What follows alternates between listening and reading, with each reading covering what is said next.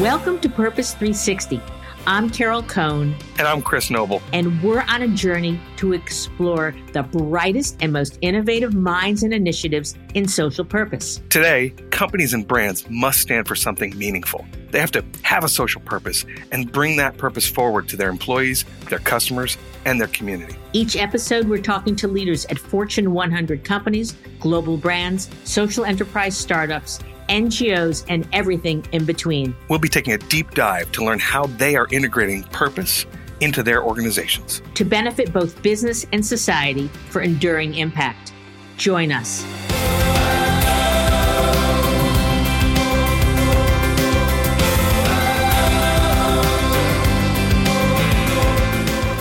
Welcome back. I'm Carol Cone, and this is Purpose 360. Today, we're going to listen to part two of our conversation with Kathleen Dunlop, Global Brand Vice President at Unilever, about the Vaseline Healing Project. Our original interview was so rich with so many insights that we decided to cut it into two parts. If you haven't listened to part one, I highly suggest that you hit pause and give last week's episode a listen. Then listen to this one. So let's jump right back into the conversation. Kathleen, I know you've said that danger is not doing anything for a brand, that brands have to take a stand. You know, I see it more and more brands taking a stand, trying to take a stand, some getting it right, some not getting it right. At the last Sustainable Brands Conference, there were several sessions, which was new this year, on the social media marketing landscape that we're working in today.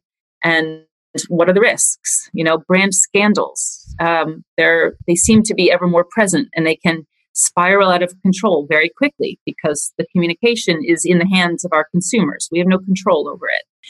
And so in that environment it's very easy to say or very tempting to say as a brand owner mm, i'm not going to do anything risky because it could backfire but if you don't take a stand, then people are just ambivalent about you. Mm. And that's kind of worse even than than provoking a response because you can so easily be ignored.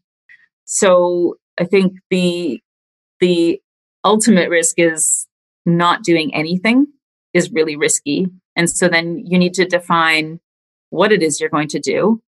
And one of the panelists um, and one of the sessions from Sustainable Brands uh, was someone from 72 and Sunny, creative director from 72 and Sunny, and I can't remember his name. He said, Be careful uh, where you're swimming. Don't swim out in the deep water where you can't touch the ground anymore. If you're a brand that is swimming out in the deep water, you've become disconnected from what you know and what you're about. And consumers won't understand why you're there, why you're talking about it. Um, but if you stay, it's like, you know, just slapping a pink ribbon on your package and saying, I'm about breast cancer. If you have nothing to do with breast cancer, consumers are going to say, eh, you know, what are you doing? And then if you try to do something really provocative in that space, they'll say, you don't have the license, you don't have the track record, you don't have the credibility to be there. What are you, why are you talking to me about breast cancer? But if you are a brand that has been doing something consistently in that space, or you have a founder story that has to do with breast cancer, well, then you have the license to go there and to do something that's really provocative and wake people up and, and make a difference. So I think with Vaseline and the Healing Project, we started with what our product does and what we stand for as a brand. And then we defined our parameters very tightly around that. And we started doing it. We started it in 2015. We didn't start talking about it in 26 till 2016. So we were doing it for a full year. So and really had smart. Real results before we went out and said what we're doing, because we also didn't want com- someone coming back and saying, oh, "You went for six days to a refugee camp. You know that's all you've done." Mm-hmm. Well, no, we've been doing it for a year. After that experience of six days in multiple refugee camps in Jordan, we decided that this was something that needed always on kind of presence on the ground. And so through direct relief, we hired a local dermatologist who rotates through the camps now. So we flexed our program to make sure that we could consistently serve the needs of people on the ground. Um, and, and we don't just do, you know, refugee camps in Jordan. We're in 52 countries with direct relief's help. So we we had a, a track record already on the ground before we started talking about it. We, and we've had some really provocative ideas pitched to us. And we've said, you know what? I don't think we're doing enough to be able to go out there and be really provocative and provoke other people to get involved yet because we don't have that track record. Maybe we do now. You know, we're we're well over halfway towards our 5 million goal by 2020 and we're expanding through use of technologies like we're we're um, leveraging mobile technology to use telemedicine to as a diagnosis tool. Um, so we're expanding our presence. We've been training local healthcare professionals on the ground so that we can not just fly in with dermatologists but leave that leave that skill set behind. Um, so we've been doing more and more and we're at the point where i think we can crow about it a little bit more. But we had to be really careful in the beginning to make sure that we were doing first before we started talking about it yeah a best practice that you employed was that you um, very early on created an advisory board and you included those two dermatologists and others. Um, you know, what is the role of an advisory board? Do they advise? Do they approve? What's the, you know, how many people should be on it? How diverse? I think that that would be, those insights would be really helpful for our listeners. Yeah, we have um, we have a very international advisory board. So we've got two American dermatologists. We have a Canadian dermatological nurse uh, we've got a British dermatologist who used to be the chair of the International Dermatology Foundation. So he comes from this world of um, of sort of nonprofit initiatives and very international footprint. Um, and we have a South African dermatologist, very prominent South African female dermatologist, Black African, who's an expert in Black African skin. And we had a, an Indian dermatologist as well, who has since rotated off the board, and we're looking for someone to replace him so that we've got, you know, a good a good spread of expertise from the developing and the developed world. They advise, they don't approve, but they advise on our programs. And it's really helpful to have their voices. First of all, they've got networks of people doing this kind of work on the ground um, and a, and so long history of this kind of work and they understand what works and what doesn't mm. They've helped us to try some things out and then look at the results and help us decide do we continue to do this or do we do we change tack so one thing that we decided to change was we won't sponsor dermatological missions in the US anymore because we can get so much more bang for our buck in places like India and in the US. It's easier to refer someone to a, a local clinic. So we can find other ways to service the needs in the US rather than sponsoring missions that, that can't see nearly as many people as we would be able to reach in a place like India. Um, another thing that they've helped us to do is define the, the telemedicine pilot that we're that we're working on now. And they're they are piloting being the second level, second opinion, or the second level of diagnosis through the mobile tool. So a picture gets taken at a refugee camp in Jordan with the, the clinician there on the ground, uploads what the symptoms are, takes the picture, loads it into the database. One of our dermatologists on this end, when they log in, they see it in their queue. They can read about the symptoms, they can ask questions, they can take a look at the pictures, they can ask for more information, or if it's very clear to them, they can say, you know, it might be this, or you should check these three things. They don't do an actual diagnosis for various kind of medical licensing laws, but dermatology is very visual. So they've mm-hmm. helped us to helped us to define how they can be helpful, what's possible, in you know medical practice um, and then to trial it direct relief is not a dermatology yeah. organization they're not experts in dermatology they're experts in disaster relief and getting products wherever they're needed around the world day in day out. And and that's so helpful um, to have an advisory board that is diverse um, that's truly giving you great insights. Your, your, comment about the networks is great. And um, you know, really it adds to the to the content and the direction. I love kathleen that you said that you're not working in the us anymore and you said because you can it's about the service it wasn't about the publicity so I'm thrilled you said that.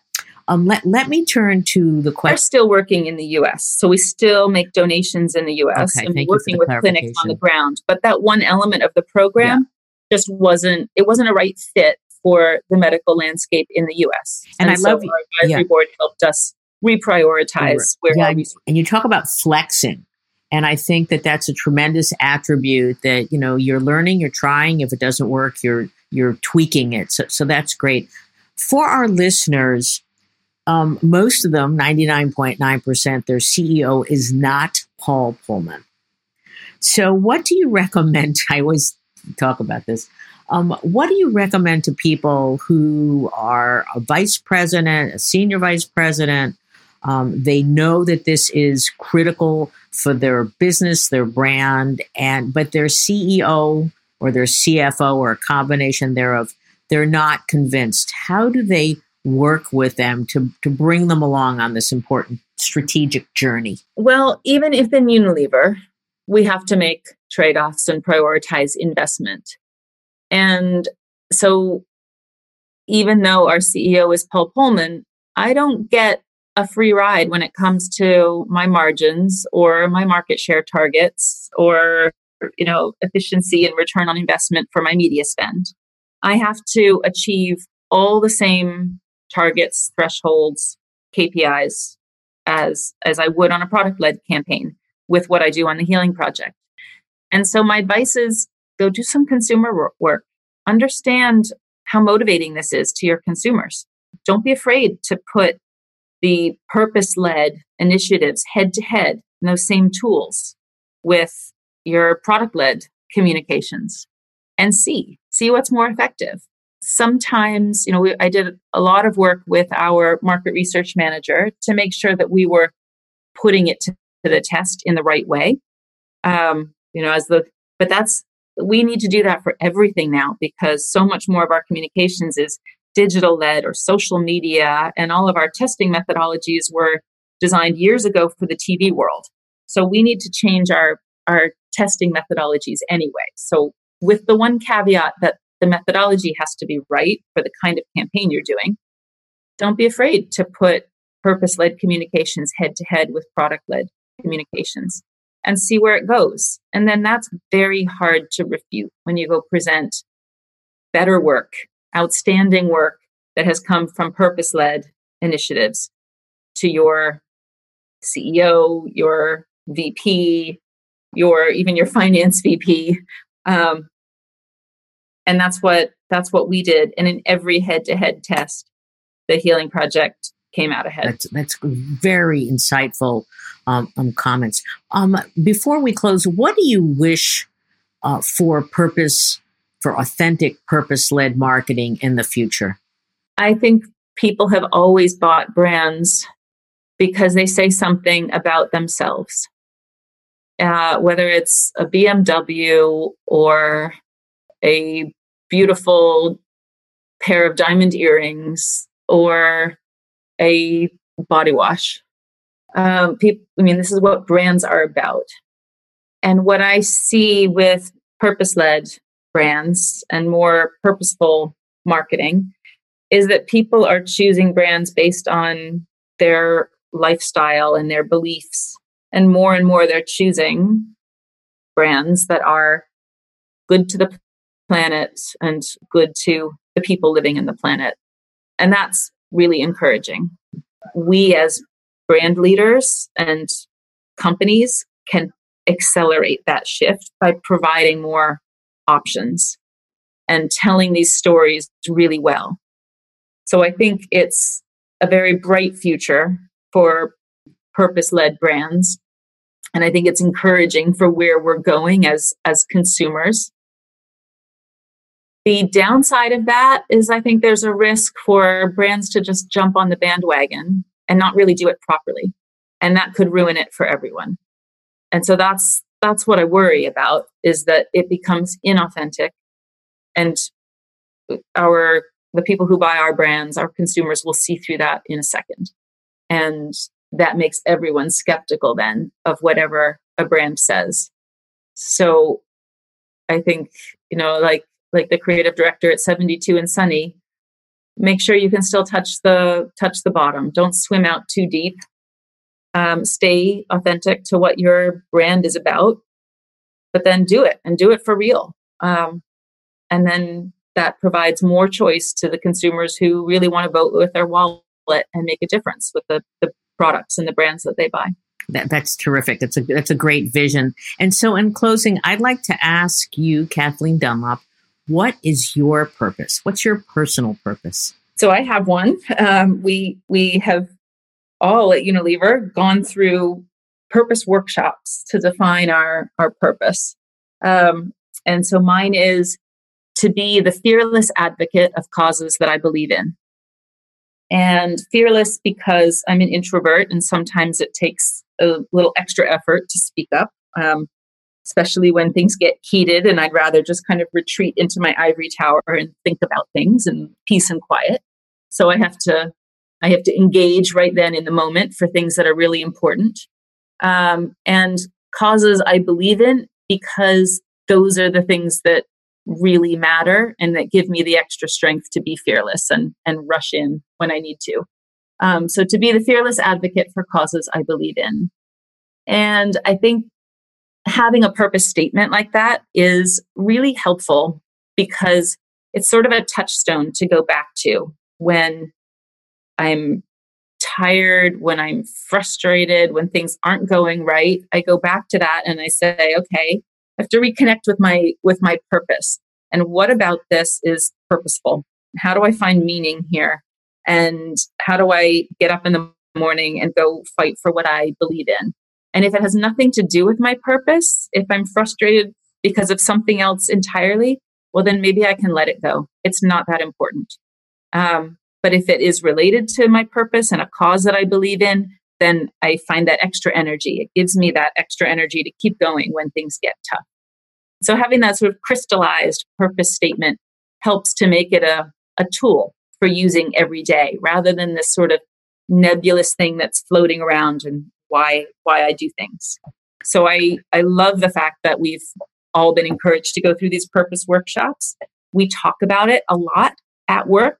So often we'll ask someone, What's your purpose statement? Do you have one? Um, how can it help you get through this situation? And um, and I'm very open about what my purpose is, and people see that and realize that we mean it. This isn't just lip service. We really mean it. This is something that gives us that extra energy to go the extra mile and make a difference. Well, we that is so fantastic, and it's great to hear that um, not only are you working on a purpose for Vaseline, but also your personal purpose.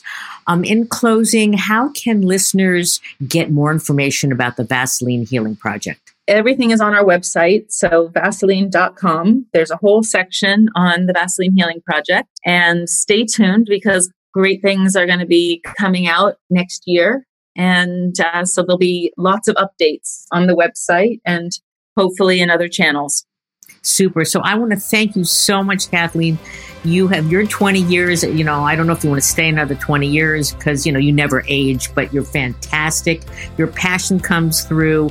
I don't see you as an introvert at all. I see you as just a fearless advocate for, for what you believe in. And you're also going to be a you are a great role model for your children. So thank you very much. And for that's been an amazing uh, discussion today with Kathleen Dun- Dunlop, the Global Brand Vice President of Vaseline. She's been at Unilever for 20 years. Again, congratulations on your 20th anniversary um, in early September. And I'd just like to ask our listeners to ask themselves, what is your purpose? Thank you, Carol. It's been a pleasure. Thank you so much.